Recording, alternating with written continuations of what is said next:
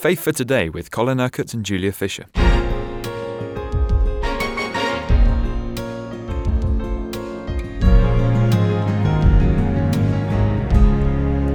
the increase of his government and peace, there will be no end. Such well known words, of course, taken from Isaiah chapter 9. But what do they really mean, Colin? Well, uh, in the first part of the verse, we skipped over, you remember, the um, phrase, the government will be upon his shoulders. And I said I, I wanted to link that with this latest statement. So let, let's just take the two statements together. The government will be on his shoulders, and of the increase of this government and peace, there will be no end. Jesus came with the gospel of the kingdom of God. He began his preaching ministry by saying, The time has come, the kingdom of God is at hand, repent and believe the good news. Now, what does it mean to say the kingdom of God or the kingdom of heaven is at hand? It means the kingdom is now within your reach. I have now made the kingdom of God, or I have come to make the kingdom of God accessible to you. And Jesus made clear to the Jewish leader, Nicodemus, that you have to be born again to even see this kingdom. Uh, it's not possible to be part of this kingdom without being born again, being born of the Holy Spirit. So, uh, Jesus, in coming and preaching um, about the kingdom, demonstrates that the kingdom is now a present reality as well as a future hope. That we only just begin to see uh, and to participate in the life of God's eternal kingdom uh, while we're here on earth. Of this kingdom, there will be no end. It's an eternal kingdom, as we everlasting kingdom, as we read in the prophecy of Daniel. Now, uh, what does it this kingdom mean?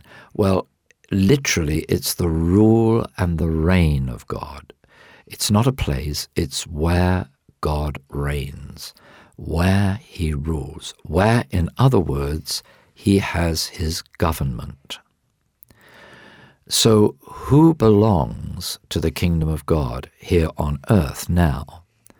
Those in whose life Jesus Christ is able to govern.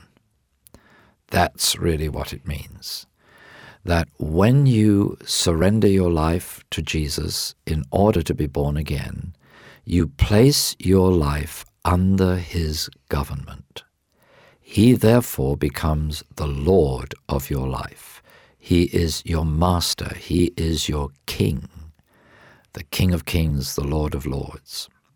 So you are now to be governed by him.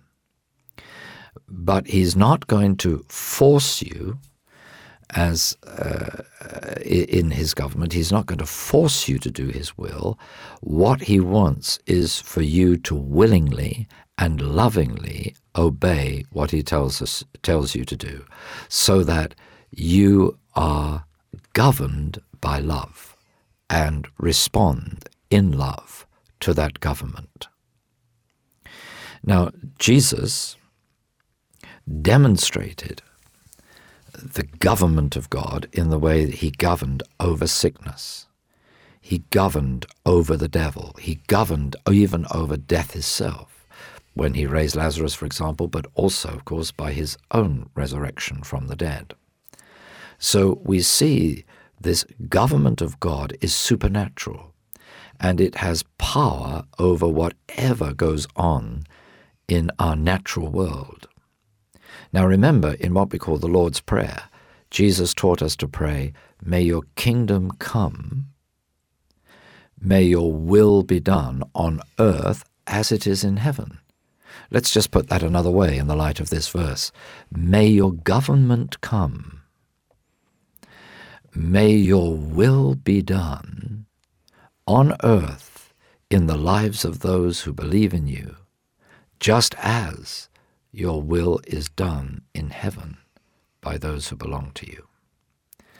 So it's a wonderful, wonderful, wonderful truth that uh, we are part of that kingdom and that Jesus is the one who is governing in our lives and he always will. And the second statement in, at the beginning of verse 7 the increase of his government, of the increase of his government, there will be no end. His government is being extended all the time. And will go on extending. And will go on extending. You, you look at the world, and, you know, Jesus said the whole world is under the power of the evil one. That is abundantly obvious by all the sin and the evil, the wickedness that goes on in the world. Uh, but more and more and more people are being saved every day. Thousands of people around the world are being saved. Tens of thousands every day are being saved. God is increasing his government. The kingdom of God is spreading.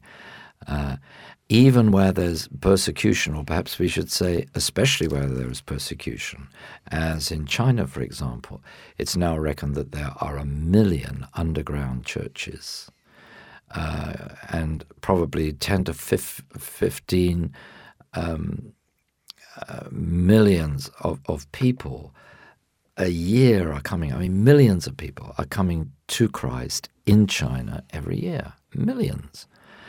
And uh, you see, God is increasing his government. Now, there, there, there is a, a very harsh, um, totally ungodly secular government in that nation.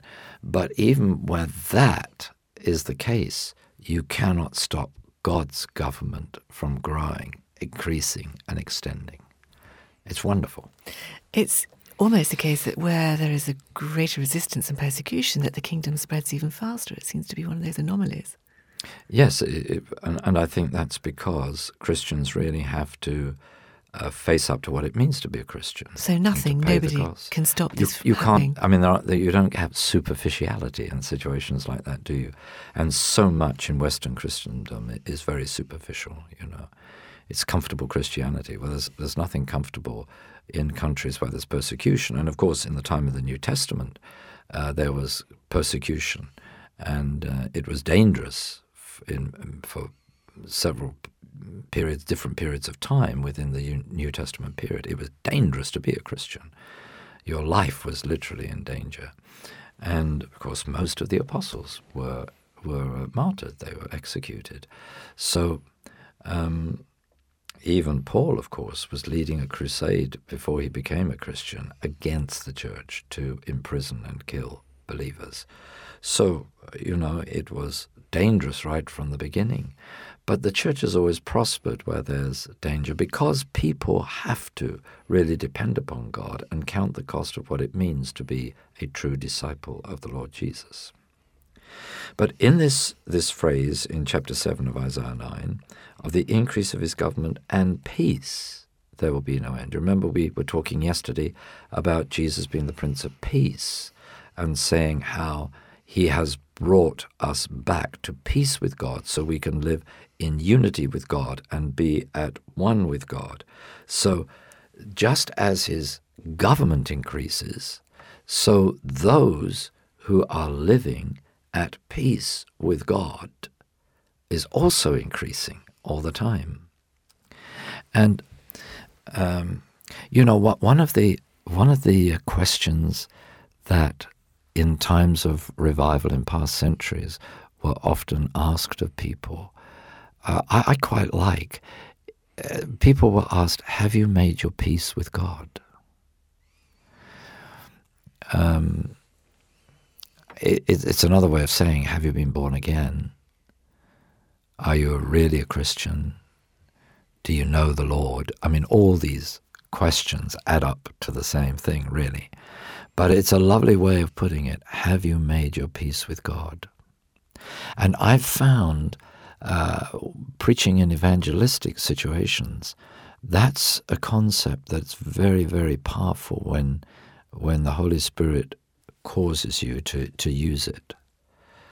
Um, and it, it, it's a phrase you see that speaks of commitment to Jesus being much more than a decision. It's much more than putting your hand up at a meeting or coming forward and just having someone pray for you. Because in, in those days of old, they didn't do that. They had people coming and they, they would kneel at the penitent's bench and they would, they would weep under the conviction of their sins and they would pray what they called pray through Pray through to the place where you knew you had peace with God, where you knew that all your sins were forgiven, where you knew you were totally accepted by Him, where you knew that you were just in His love. Have you made your peace with God? Wonderful, wonderful way of looking at what it means to be a Christian.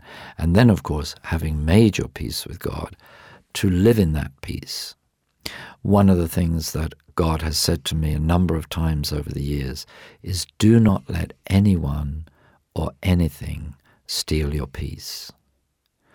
You know, the devil is a thief who wants to steal, kill, and destroy. The first thing he will attack in a Christian is his peace.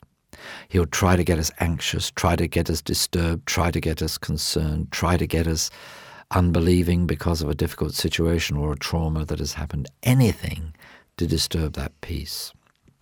Why? Because he has no peace himself, and he will never be at peace with God. But through the Prince of Peace, we can live at peace with him. You've been listening to Faith for Today, presented by Julia Fisher. This program is sponsored by Kingdom Faith. For further information, visit our website, kingdomfaith.com.